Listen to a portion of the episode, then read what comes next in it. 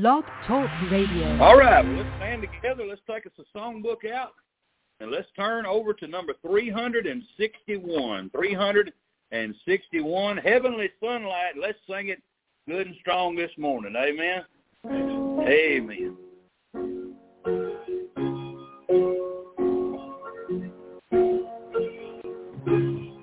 Walking in sunlight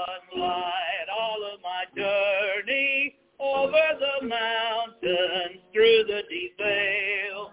Jesus has said, I'll never forsake thee, promise divine that never can fail. Heavenly sunlight, heavenly sunlight, flooding my soul with glory divine.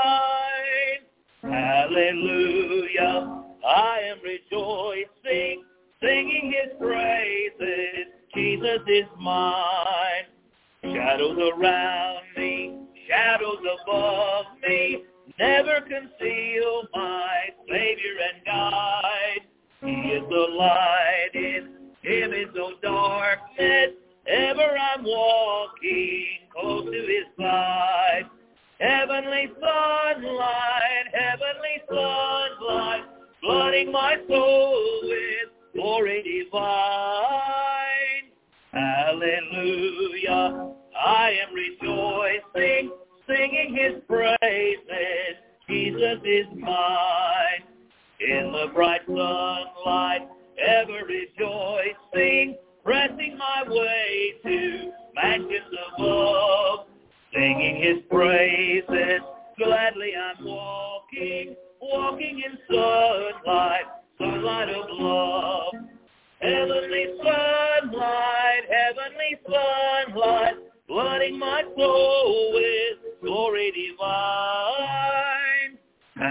Hallelujah, I am rejoicing, singing his praises.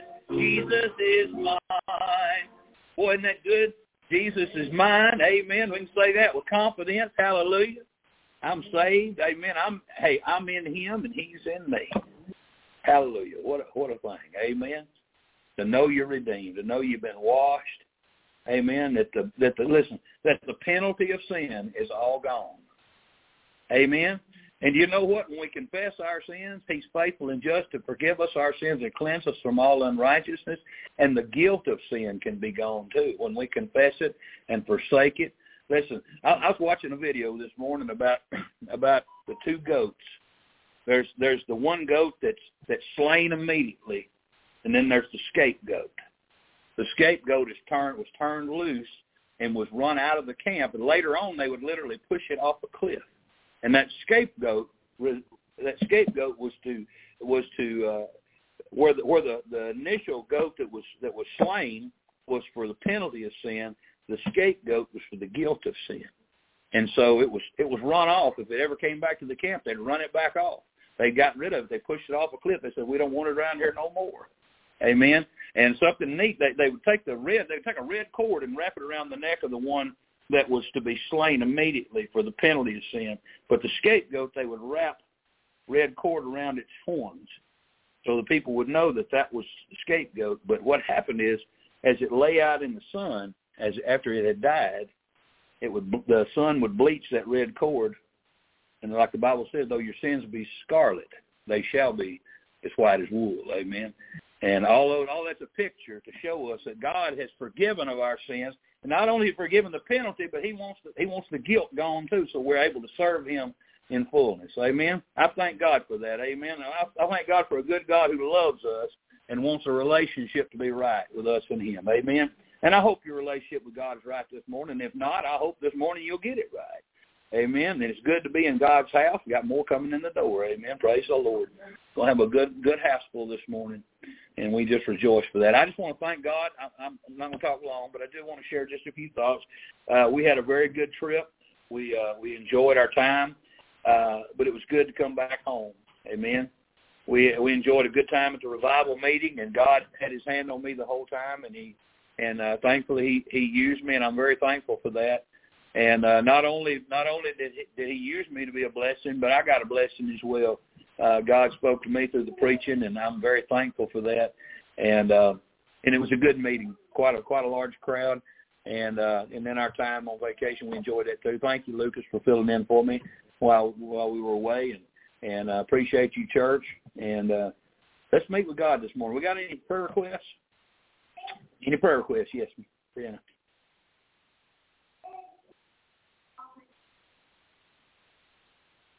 Okay, yeah, and y'all are going to the hospital when we leave here today. So y'all please lift up Aubrey's mom in prayer. Anybody else this morning? Yes. We're having a really big visit on Tuesday at work. We've been preparing for it the last two weeks. Okay. I'm going to be in the middle of the visit. Really, we just made it past that. All right. You're going to be under, under the spotlight, huh? All right. We all pray for Donnie. Somebody else say something else? Sorry. Yes, Miss Charlotte. Um, okay. Anybody else? Prayer requests? Amen. Dan?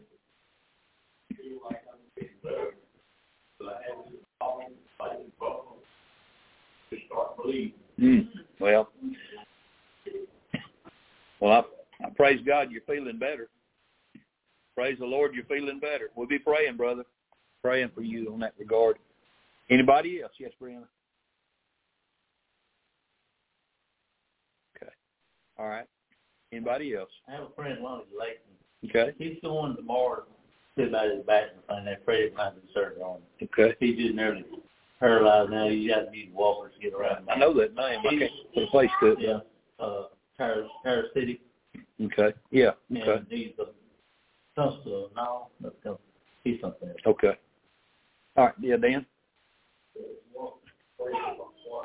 Yes.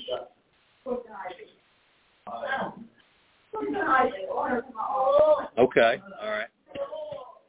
Yeah, that ain't never no fun. Yes, Lucas. pray for my mom. She's uh, a couple weeks ago, she went to the hospital for one thing, and later her iron was lost.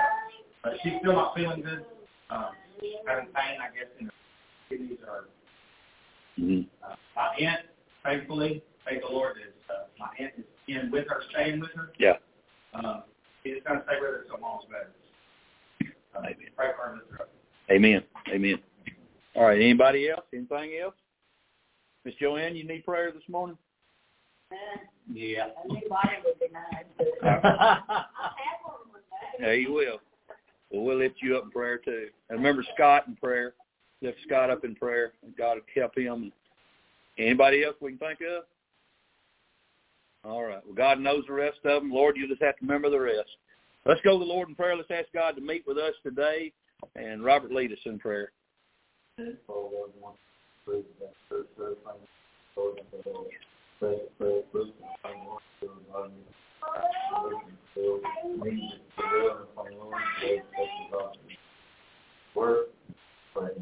Amen. You can be seated.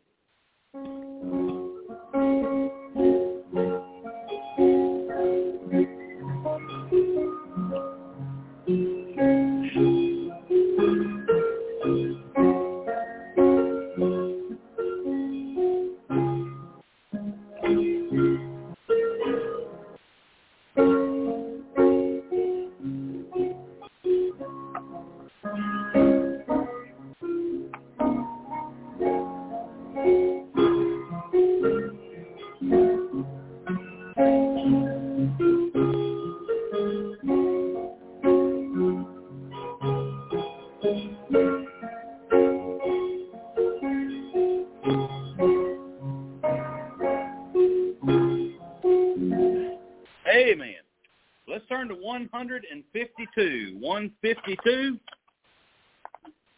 And we're going to sing Christ Arose. Low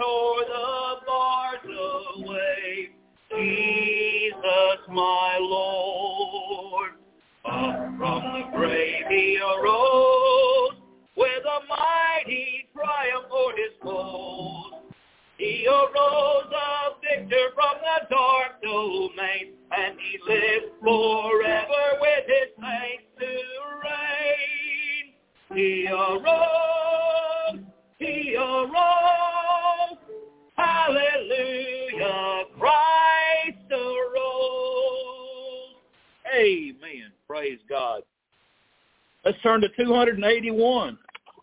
281. Now we got the pipes cleaned out. Amen. 281. Jesus saved.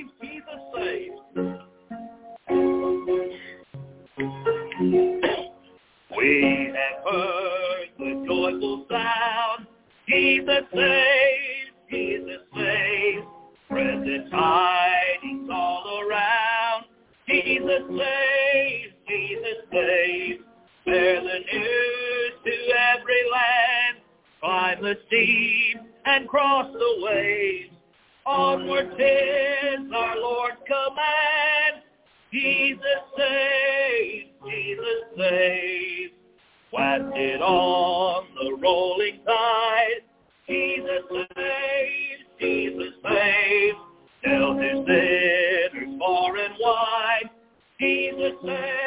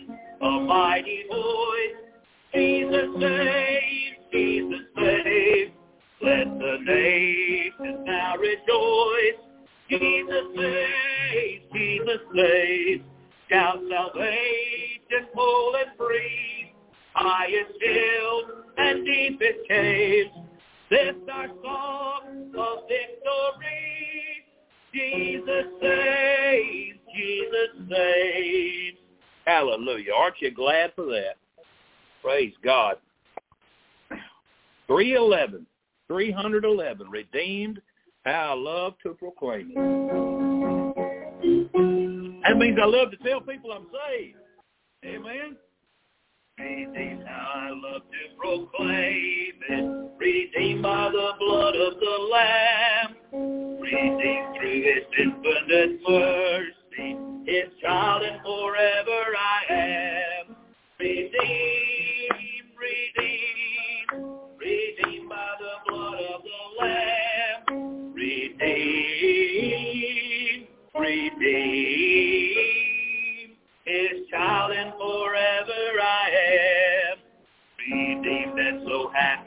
see.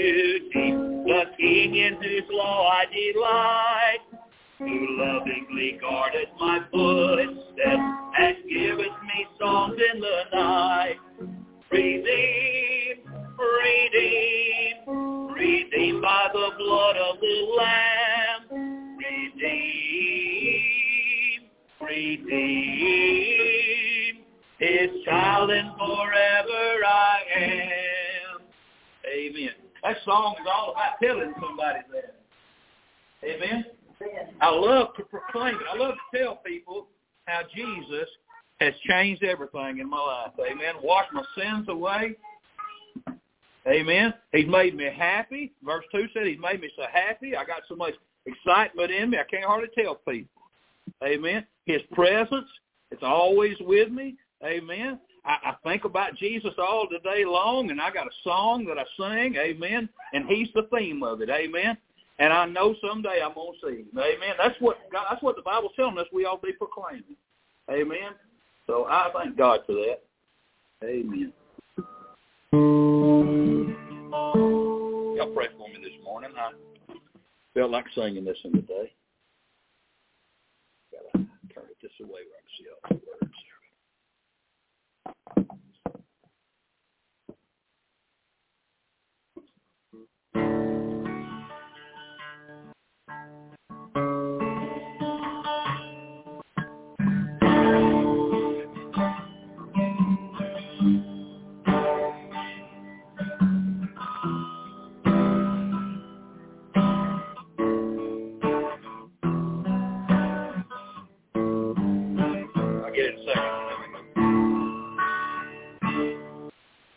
Baal stood in the span between a holy God and man. Just one high priest, a mediator. Once a year on a special day,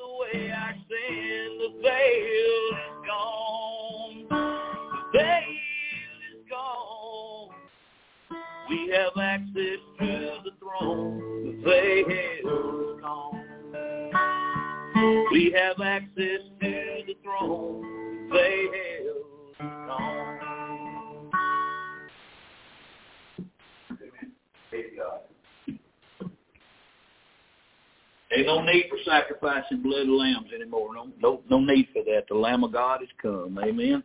And praise God, He did the work. Amen. That no other priest could do. Our high priest made a way for us to come straight to God. Hallelujah. Take your Bible this morning and turn with me to 1 Corinthians 15. 1 Corinthians 15. Pray for me this morning. I, I did. I just kind of wore out, to be honest with you. I know I've been on vacation. I'm supposed to be wore out when you go on vacation, are you? But but I am. Amen. Sometimes you need a vacation to get over your vacation. And uh, I was telling everybody yesterday, Friday, we got up about 10 o'clock that morning, and I, I took off driving from down there, and I got home a little after midnight. Uh, so, yeah, I was tired, drove 13 hours, and then yesterday, so praise God, this is going to be just basically the Bible, no notes, and we're just going to see what God does with it this morning. But I, it's a familiar theme and one we shouldn't have any problem with. So take your Bible there in 1 Corinthians chapter 15. Last week, or last week, was week two weeks ago, we talked about the gospel. We preached the, the verses 1 through 10, and we looked at, Paul talked about the gospel. Amen. His gospel.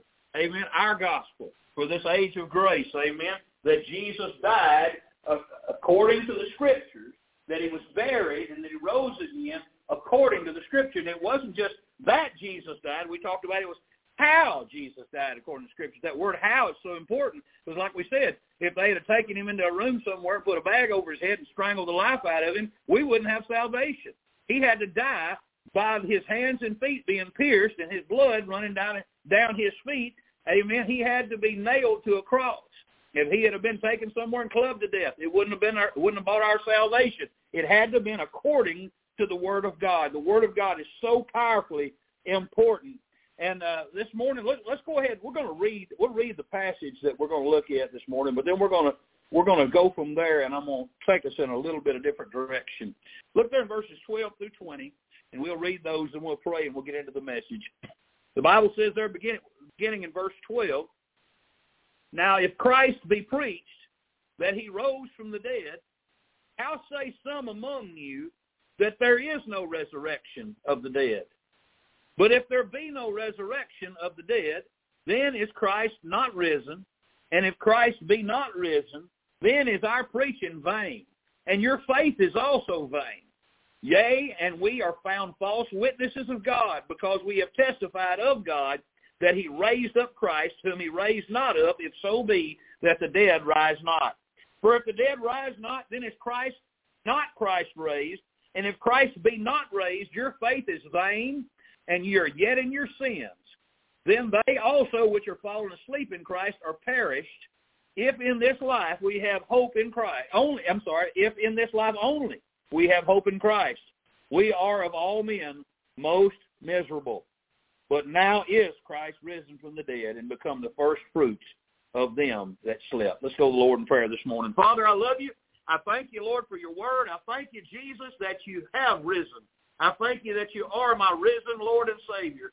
I thank you this morning that you've called me to preach.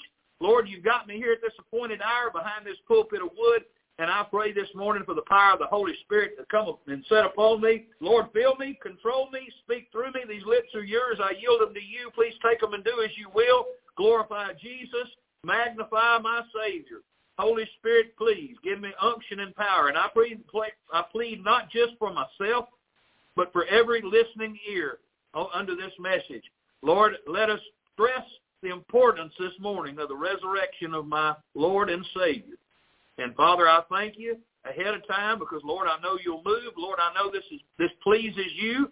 Lord, I know it excites heaven to preach on this subject. So Lord, I pray this morning that you'll give us all the power that we need. And Lord, speak to hearts today, both in the room and watching, listening in. Lord God, please do a work in us that we could not possibly do on our own. We ask it now in Jesus' name and for his sake. Amen. We Well, glory. I don't know how long I'm going to preach. Don't know how short I'm going to preach. We're just going to see what happens. Amen. But I want to talk to you this morning. This is a good time as any to bring this subject up. But I want to talk about the fundamentals of the faith. Amen. This seems like a good spot to me, again, to park on this as any. But so let's talk this morning, and, I, and before I start, let me explain to you what a fundamental is if you have no idea. Let me just say, first of all, I am a fundamentalist. I am a fundamentalist Christian. Amen. And that some people don't know what that means. You might say, "Well, I've heard that word tied in with Muslims and stuff." Fundamentalist Muslims. Can I tell you, you can have a fundamentalist anything. Yeah.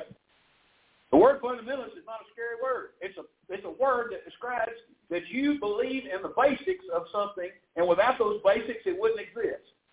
I can tell you that I I believe in the fundamentals of basketball, even though I don't play basketball. I believe you got to dribble. That's a fundamental. Did you know if you don't dribble, it's walking? Okay. You know, uh, and you do that, you're not playing basketball. Okay. Did you know you don't shoot what you see? You kick the ball to go. That's not that's not legal. That's not a fundamental basketball. Dribbling is. You know, shooting the ball is fundamental. Without the, if you don't shoot the ball, you can't score points. So shooting the ball is fundamental basketball. Okay. Let's talk about automobiles. If I go out and get in my pickup truck, I, I, I crank it up. So the key is fundamental. It won't start without a key. All right? you got to have a key to start the automobile unless you know how to hot wire, but that's the point. Okay? But I get in there and I turn on the air conditioner. Is the air conditioner fundamental to the automobile? Can I drive that automobile down the road with that air conditioner? Yes. So the air, conditioner is not a fundamental, it's a luxury. Okay? I, I turn on my radio, this is my radio. Is the radio fundamental to an automobile? No. Is the battery fundamental to an automobile? It ain't going to crank without the battery. It's fundamental. Amen? Hey, is, is the carburetor fundamental to an automobile? It won't get no gas to go down the road with that. See, so you see, anything that makes something what it is is a fundamental piece, right? So you cannot you cannot build it without the fundamental building blocks of what that is. So this morning we're going to take a look at the fundamentals of our faith, the fundamentals of what we believe. Again, this is as good a place to do it as any that I've found. So we're going to look, and and and I'm going to look at five this morning. You could probably argue that there's more than five, but we're going to look at five this morning. Five fundamentals of Christianity. Amen. And I'm going to begin right off the bat. I'm just going to jump right in this. We got about 15, 20 minutes. I think we can do it. All right. The five fundamentals. Number one, without this, you don't have Christianity. That's the deity. That's the God Godship of our Lord Jesus Christ. What are you saying? I'm saying Jesus Christ is not just the Son of God. He is God. Amen. You have God the Father, you have God the Son, and you have God the Holy Ghost. They are all three God. You say the Holy Ghost is God. He's as much God as the Father is God. The Son is as much God as the Father is God. The Son is as much God as the Holy Ghost is God. You say, how do you separate them? You can't. But they're all three distinct. The Father is not the Son. The Father is not the Holy Ghost. The Holy Ghost is not the Father. He's not the Son. They're all separate, but they're all three one. You say, I don't, I can't wrap my head around that. Well, you're not the first, but that's okay. Some things we trust and believe by faith. We don't have to be able to understand it completely with our human mind. Amen. I, again, I, I don't understand how a, a, a brown cow can eat green grass and get white milk, but it happens. So I don't question some things. Amen. So the deity of our Lord Jesus. Well, how do we know about it? We go to the Word of God and we read what the Word of God says. In John 1, 1, the most definitive verse, I think, in the beginning was the Word. He was in the beginning. The Word, that's Jesus, okay? And you're going to see that. But in the beginning was the Word. Jesus wasn't a created being. God did not create Jesus. God the Father didn't say, hmm, I think I'd like to have a son. Let me make him. No. In the beginning, he was there with God. In the beginning was the Word, and the Word was with God, and the Word was God. Amen. The Bible says all things were made by him, and without him was not anything made that was made. Who? Jesus, the Word of God. He's always existed. Amen. Even in eternity past, before there was a world, before there was anything, Jesus has always existed. He was there in the Old Testament. Amen. He was there at the door of life. When there was three angels that appeared. One of them was Jesus. He was there in the fiery furnace with Shadrach, Meshach, and Abednego. The fourth man in the fire was Jesus. Amen. John 8, 58. Jesus said unto them, verily, verily, which means truly, truly, I say unto you, before Abraham was, I am. You remember in the in the garden when the soldiers came to arrest him, and he he asked, "Whom, whom seekest thou?" And they said, "Jesus of Nazareth." And he said, "I am he."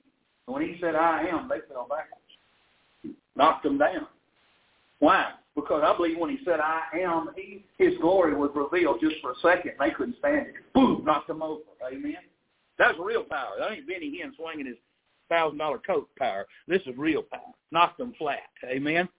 Jesus said, I am. He is God. He is the Lord. In John 10, verse 30, one of my favorite passages of Scripture where on eternal security, Jesus said in verse 30, he said, I and my Father are one. We're one. Hey, you can't you can't say, well, there are odds on this. No, they're in perfect harmony. Amen. When Jesus walked this earth, he walked it in perfect harmony with his Father. He spent hours of time in prayer, in communication, in fellowship with his Father. He didn't do anything his Father didn't tell him to do, yet he fulfilled everything that his Father sent him to do. They are one in perfect harmony. Jesus Christ is God. And if you try to monkey with that, you try to mess with that, you try to make it fit any other way, you don't have Christianity. He is the central theme of everything that we know and have. Amen. The whole, the whole Bible, this whole Bible, amen, is one gigantic flashing arrow pointing Jesus, Jesus, Jesus. Would y'all agree with that? Amen. Amen. I just thought I'd clear that up this morning. Amen. Without him, you don't have Christianity. the second one. There's the virgin birth. I love this King James Bible. You know why? It says, therefore, a virgin shall conceive. But you find one of these other versions, one of these little Mickey Mouse kitty versions, that's what I think they are because they're not the Bible. They, they, if people got one, they got a toy in their lap. It ain't real. Amen. It's not the Bible. They say a young woman. I don't know about you, but I've seen a lot of pregnant young women in my life. Amen. You know how they got that way? It wasn't no miracle. It was low morals and no standards. But I'm going to tell you something. It wasn't no miraculous conception. Amen. But in the case of Mary, she was already betrothed to Joseph to be married. Mm-hmm. And he found out that she is already pregnant. But he didn't freak out. God spoke to him. God spoke to her. When God and, and, and it was fulfillment of Old Testament prophecy. Isaiah seven fourteen. Listen to what it says. Therefore the Lord himself shall give you a sign. Behold, a virgin shall conceive. A virgin shall conceive. A virgin shall conceive. Only God could do that. Only God could cause a virgin to be pregnant. She's never been with a man. She's, she's a virgin. And the Bible says she'll conceive and bear a son and shall call his name Emmanuel. Means God with us. Amen. God with us. God, how did God get here? A virgin conceived. Something that couldn't take place unless Almighty God made it happen. Miraculous. Amen. Everything about God, everything about Christ is miraculous. Amen. Matthew 123, Behold, a virgin shall be with child, and shall bring forth a son, and they shall call his name Emmanuel, which being interpreted is God with us. Luke 127, the Bible says, To a virgin espoused to a man whose name was Joseph of the house of David, and the virgin's name was Mary. You say, how did that possibly happen? Luke 135 tells us, and the angel answered and said unto her, the Holy Ghost shall come upon thee. How did it happen? The Holy Spirit of God moved upon her, just as, very much in the same way that he moved upon the face of the waters in the beginning. He began to work and do his miraculous work. And when he came and moved upon Mary, he did miraculous work. The Bible said, the power of the highest shall overshadow thee. Therefore also that holy thing which is born in thee shall be called the Son of God. You say, well, why does that matter? It matters. At least you can't have Christianity unless she was a virgin. I, suppose you know why, but there may be somebody that don't understand. Well, let me explain to you. Our first parents, Adam and Eve, and everybody got the same first parents. There ain't nobody here got no different parents. I don't care. You look at somebody, and, they may be white as a ghost. You may look at somebody and they're black as ace of spades, but it don't make no difference. We got the same parents all the way back. And in the beginning, back there, when God created Adam and Eve, well, they messed up. Eve, she, she got off away from Adam, went to listen to a, a serpent in a tree, trying to tempt her to not believe what God had said, and, and saying, you know, even though God, did God really say that? He really say you can't this fruit, this fruit of the tree of knowledge and evil, of good and evil, and, and the one that eats that, their, their eyes will be open, and then they'll, they'll know all about sin. He made it look pretty good. Come have a life. And because of that, Adam began to die. Eve began to die. All of us in this room are dying right now. All of us in here got terminal disease called life. And you let it progress far enough, every one of us will have a stone sitting on the top of it. Can't get around it. It's, it's fact of life. We're all dying. All because of what they did. The first man, because of the first man, sin entered in, and because of that, we're all condemned. But then again, there was the second Adam that came. His name is the Lord Jesus Christ. Amen. And because of him, sin has been destroyed and put down. And it was only because he was pure and perfect. The only way he could be pure and perfect born into this world is if he came into this world without a sin nature. Amen. If he had had an earthly father, he would have inherited that sin nature from his earthly father. But because he he he, he came from the heavenly father down to earth, and the Holy Spirit of God caused him to be implanted into the womb of Mary, he had no earthly father. He carried no stain of sin. Therefore, he was perfect in all his ways. He had a perfect body. He was perfect anyway. He was, he was God. But God in a perfect body, a perfect vessel, walked on this earth and was limited and subjected to every temptation that you and I are subjected to. He had every human limitation on him, but yet he walked this earth in the power of God and he walked it sinlessly. And he fulfilled everything that God in this Old Testament had prophesied that he would fulfill. He did it exactly down to the last thing, which was saying, I thirst from the cross, which he really probably wasn't even thirsty, but he had to say it to fulfill the scripture. He didn't want a mouthful of vinegar. I know he didn't. But he did it for you and me so that the scripture would be fulfilled. He didn't need it, by the way. He only did it to fulfill the scripture. That's essential. If we take that, I mean, there's, listen, you, you might think, well, that's just, that's just, that's just the way it's supposed to be, right? That's just what we preach.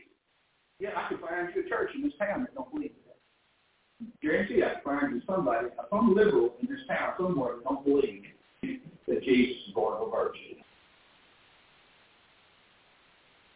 There's all kinds of theories, but I'm going to take the word of God. I don't care what the theory says.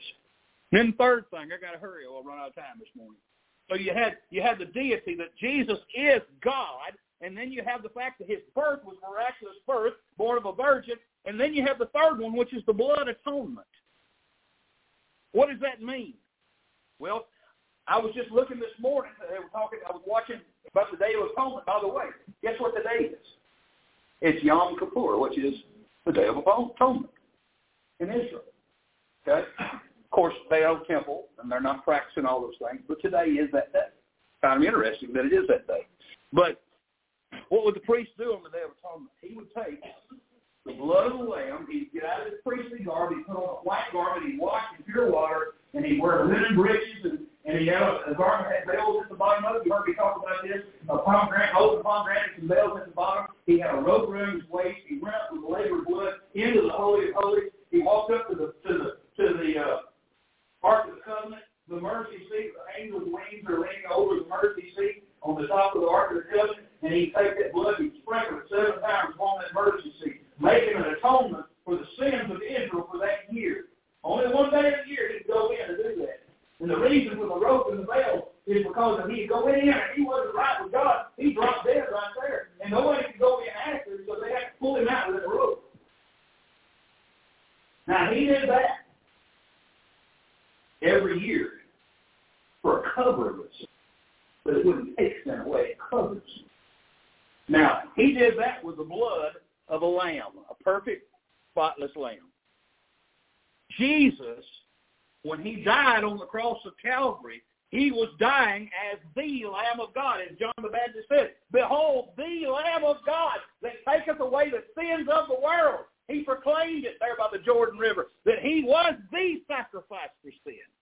So when they nailed him to that cross, amen, and the blood was pouring down his body, he was there dying, the lamb, the sacrifice. His blood was being shed, just as that lamb on the Day of Atonement would have been shed with the knife of the priest and poured out.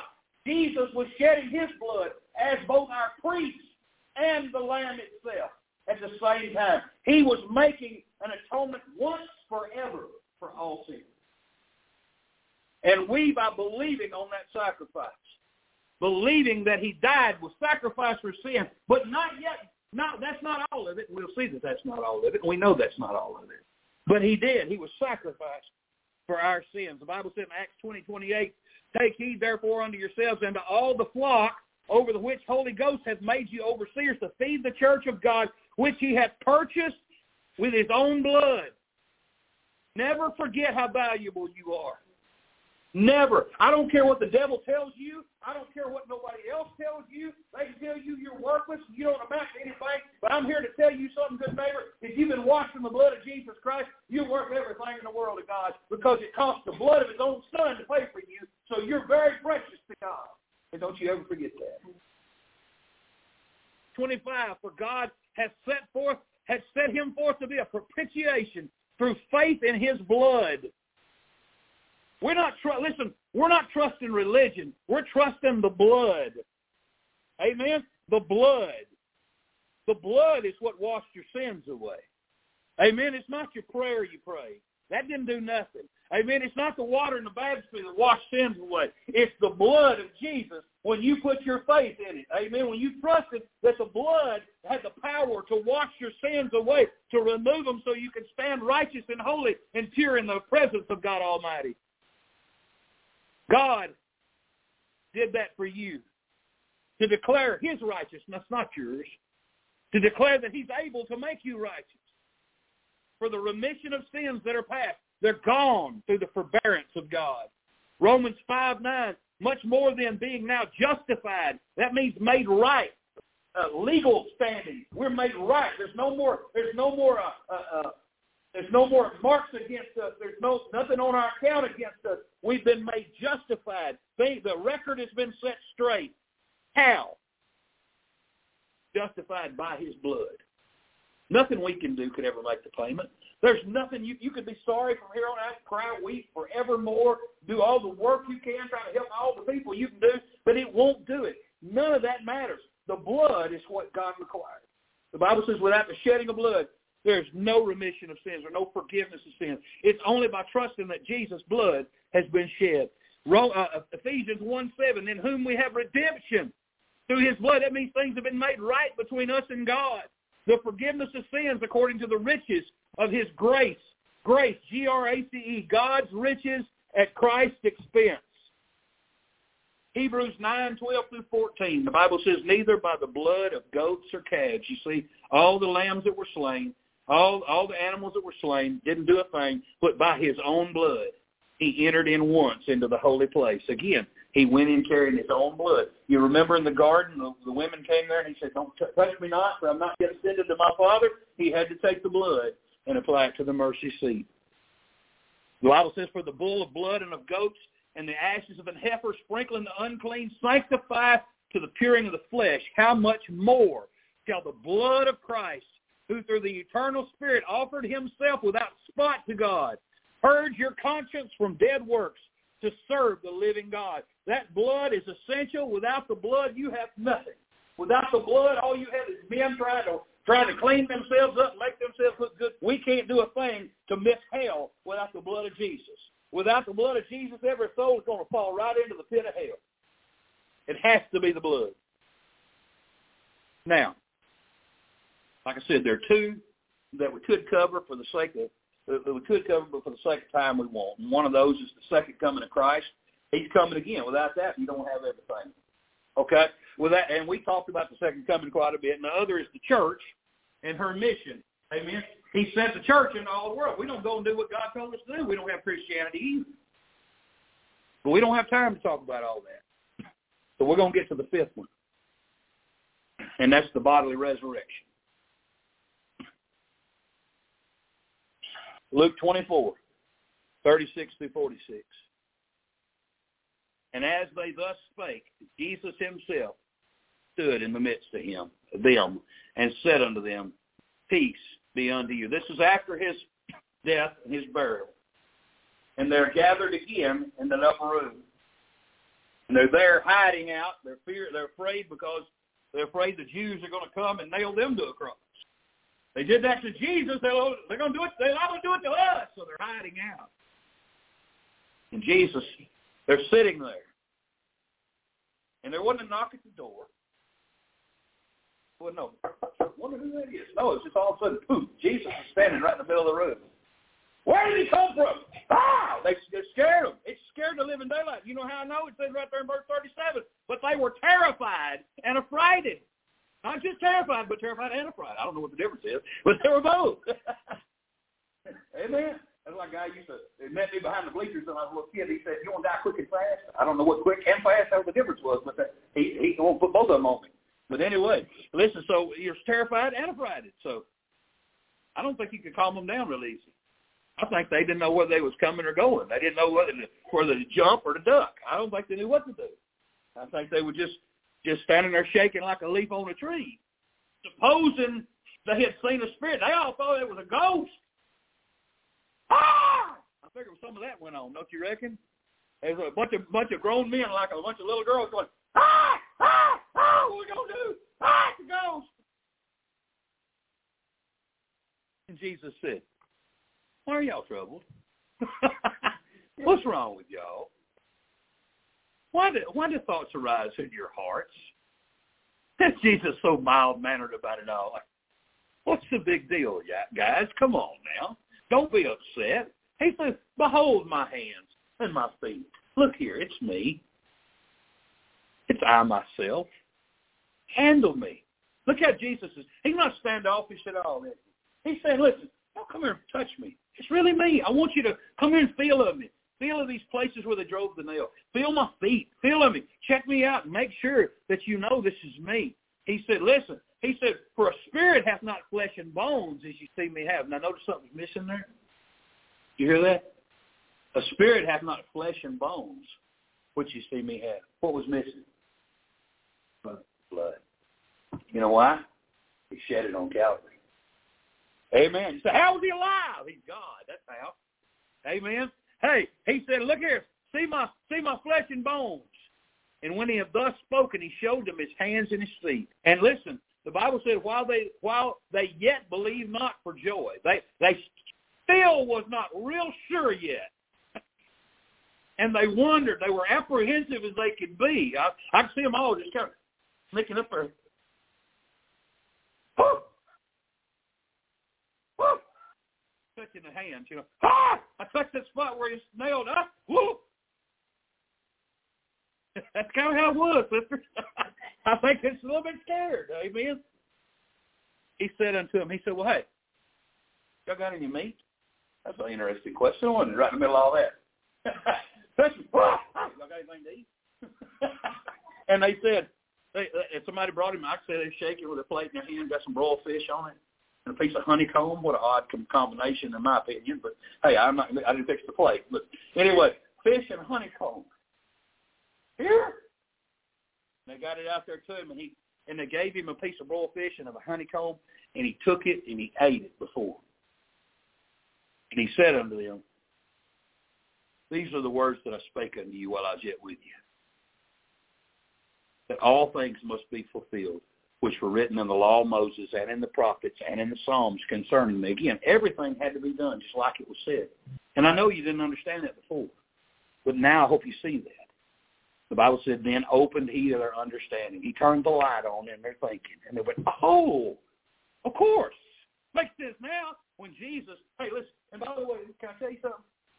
You can't turn the light on for yourself. But you can come to God and say, God, there's some things I don't understand about Christianity yet. There's some things I don't understand about the Word of God. Lord, I sure wish you'd show me. You know, if you if you go to God daily and pray those kind of things, you know God will open your understanding. God, God, God. The Bible says He take a simple man, make him a wise man. So uh, that's how it happens. God does that. You don't do it. God does it. But but praise God, He opened their understanding, and all of a sudden they got it that they might understand the Scriptures. And He said unto them, Thus it is written, and thus it behooved Christ to suffer and to rise from the dead the third day. Yes, it's written. And again, Paul declared it. He said, he said that I delivered unto you first of all that which I also received. I got it from Jesus, and I've given it to you. How that Christ died for our sins according to the Scriptures. He did it exactly as it was prophesied. And that he was buried and he rose again the third day according to the Scriptures. Again, everything has to be done according to the Scriptures because the inerrancy of the Scriptures is a part of this. If that book right here, let me tell you something. If this book right here is not the Word of God, then we ain't got no faith. But this book's right. This book is the Word of God. And it is inerrant. That means there are no errors in it. Amen? Now, I, if I was holding up the NIV this morning, I couldn't say that because there's plenty of errors. If I had a hold of, of the Revised Standard Version, I couldn't say that because there's plenty of errors. If I had the New American Standard Version, I couldn't say that because there's plenty of errors. If I had the New King James Version, I couldn't say that because there's plenty of errors. Amen. I mean, you can name any of them. Good, good news for modern man, a living Bible, you know, a New Century Version, uh, Christian, what is it? Uh, the the Holman Standard Bible, the the CSB or whatever they just put out, the ESV. You, I mean, you name them all. This is the only one. This is God's word for the English speaking people.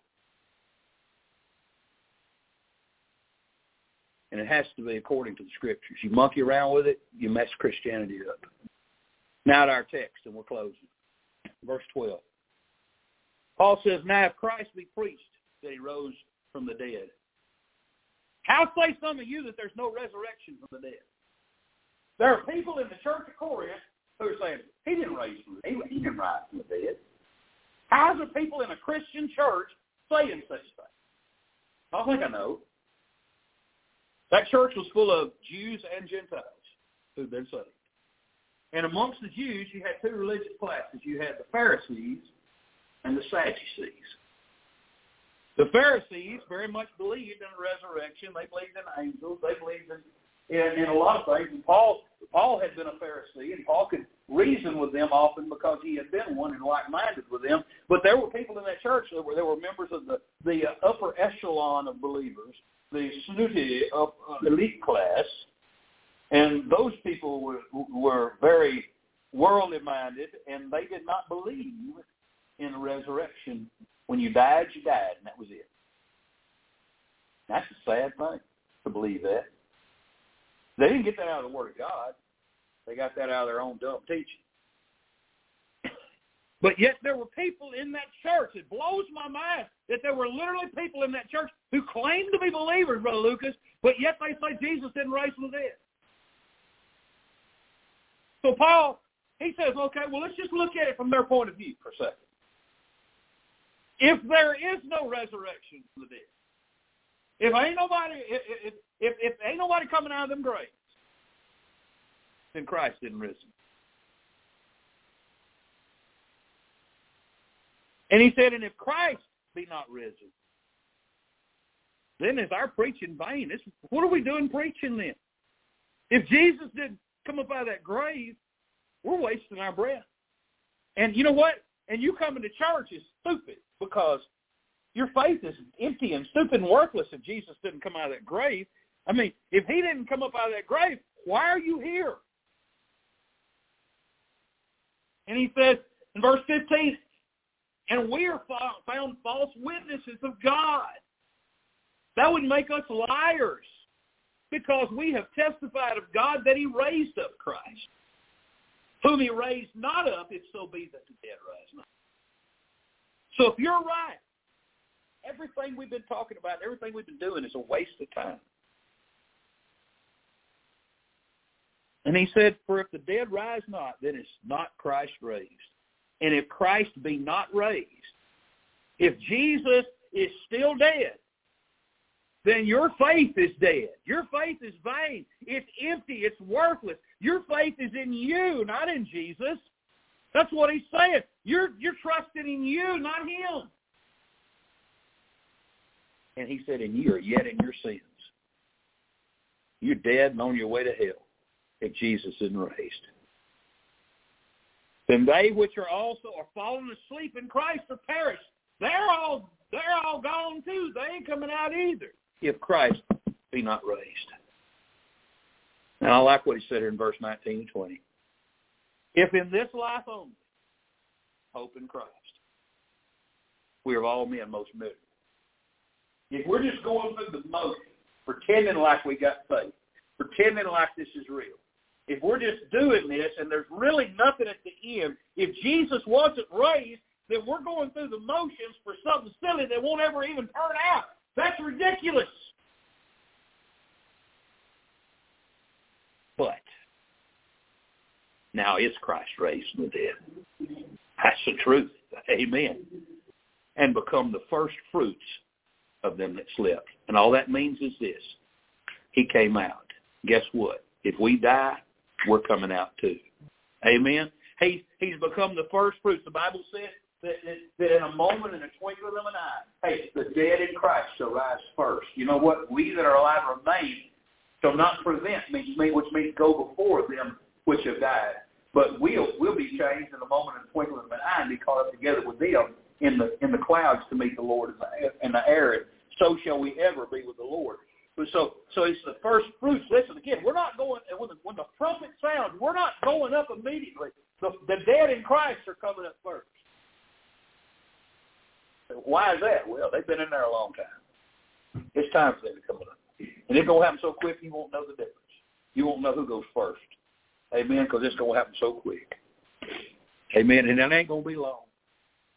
It ain't gonna be long. I heard a preacher say one time, you know, I don't know why people wear these crosses around their neck. He said, if I was going to wear anything, I'd wear an empty tomb around mine. Amen? Because without the empty tomb, the cross is, is null and void. What really makes a difference is that he came out. And I know it ain't Easter Sunday morning, but that don't make no difference. Every Sunday morning is Resurrection Sunday morning to me.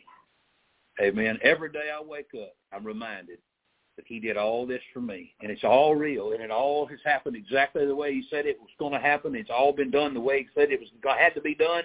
Amen. And my salvation is bought, and it's paid for, and it was free, and I received it by grace, and I'll never lose it. And glory, hallelujah, I'm saved, I'm saved, I'm saved. And someday when the trumpet sounds, I'm going home. Amen. I hope you're saved. I hope you know for sure. I hope there's no doubt in your mind. I didn't preach this this morning because I thought anybody was lost this morning. But if it's somebody under the sound of my voice that is lost, and you've never trusted that Jesus has done everything for you and paid the way for you, I urge you to come this morning and get saved. Listen, if you're here this morning, you need to be baptized. I urge you to come and do that. If you're not joined the church and you want to make our church your church home, I urge you to do that. Whatever a person needs to do. There's people listening to me this morning on this internet, and they need to make decisions for God. There may be somebody lost listening to me. And listen, friend, all you got to do is trust Him and believe on Him and ask Him to save you. No magic words, no magic formula. It's believing. Amen. Zacchaeus climbed up in a tree, and he believed up there, and I don't recall anywhere reading where he prayed. Amen. He just believed. That's what it takes is believing and trusting in what God is doing. Let's stand together.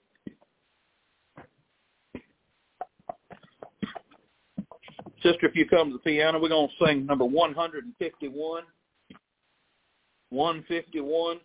Father in heaven, Lord, we just love you so much this morning that you sent Jesus Christ. Lord, thank you that he did all that was necessary. All that was necessary for us. Lord God, I just pray, Father, that you have mercy. And Lord, that you speak during this invitation. Speak to hearts, Lord. We just thank you in Jesus' name. Amen. Sister, I told you the wrong number. Turn to 337. 337. 337. Trust and obey. Lord, speak to your heart this morning about something. coming to visit for him. And let's, let's, let's say.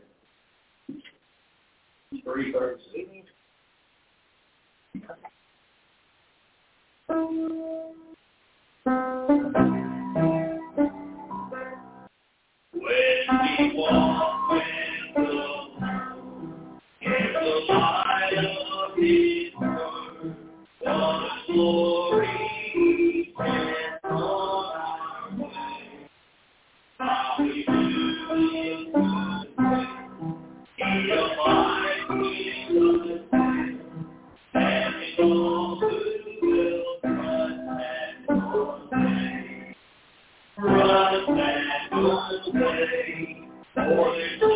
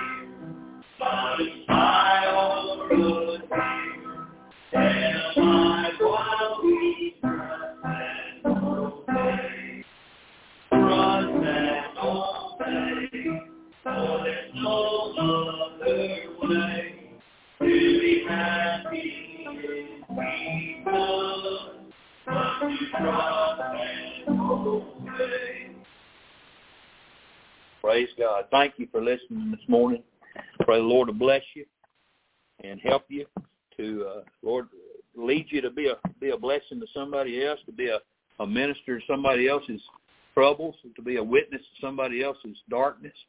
God can use you in, in many ways if you make yourself available. So let's stay close to Him and let's stay ready to be a, a blessing to others. Now we got food back here, and we're going to eat. We're going to fellowship and whatnot. Me and Bonnie were talking yesterday. This is last Sunday of the month, and I know y'all had fellowship meal last Sunday, but we we were talking about it. And if y'all want to do just like a regular Sunday uh, fellowship Sunday, we can do that today. If that's if everybody wants to do that, or we can we can have service tonight. It's up to you. I don't mind either way, but uh y'all want to. Uh, uh, put it this way: How many y'all want to treat it like a regular fellowship, uh, re- regular fellowship Sunday? Hold your hand up.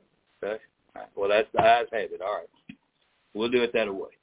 So we won't have service tonight. We'll be back here Wednesday night. So, Amen. All right. Well, let's let's have a blessing on the food. Let's ask God to bless the food, and uh, let's go back here and have some barbecue. All right, and some wedding cake. Amen. Got wedding cake, so so enjoy wedding cake and cupcakes and and uh, barbecue. Brother Lucas, dismiss us in prayer and add some blessing, please. Our Father in heaven, thank you for today, for being able to meet in your house. Thank you for everyone that's out. Yes. Uh, Lord, I pray that the message of blessing uh, everyone that's close to me. Uh, Lord, we have a lot of things to ask for our attention. Lord, we need to give our attention to your word, Mhm. especially the fundamentals. Yes. Build our whole life on, Mm-hmm. starting with salvation. So Lord, pray, uh, ask you to bless, bless us, each and every one. And we thank you. Thanks for the food. We bless it. Your bodies. Amen. God bless y'all. Let's go get in line, get us a plate, and get started. Amen. And Aubrey and Brianna, thank y'all so much. Hey, before we move, I, I want to thank them personally. This is their this is their uh, wedding reception food that they donated to the church for us to enjoy today. So thank y'all so much for the food. They've got to go. His mother's in the hospital, so they're not going to be staying for lunch. Well, I'm glad we both. I'm glad we both. I'm just tickled to be back.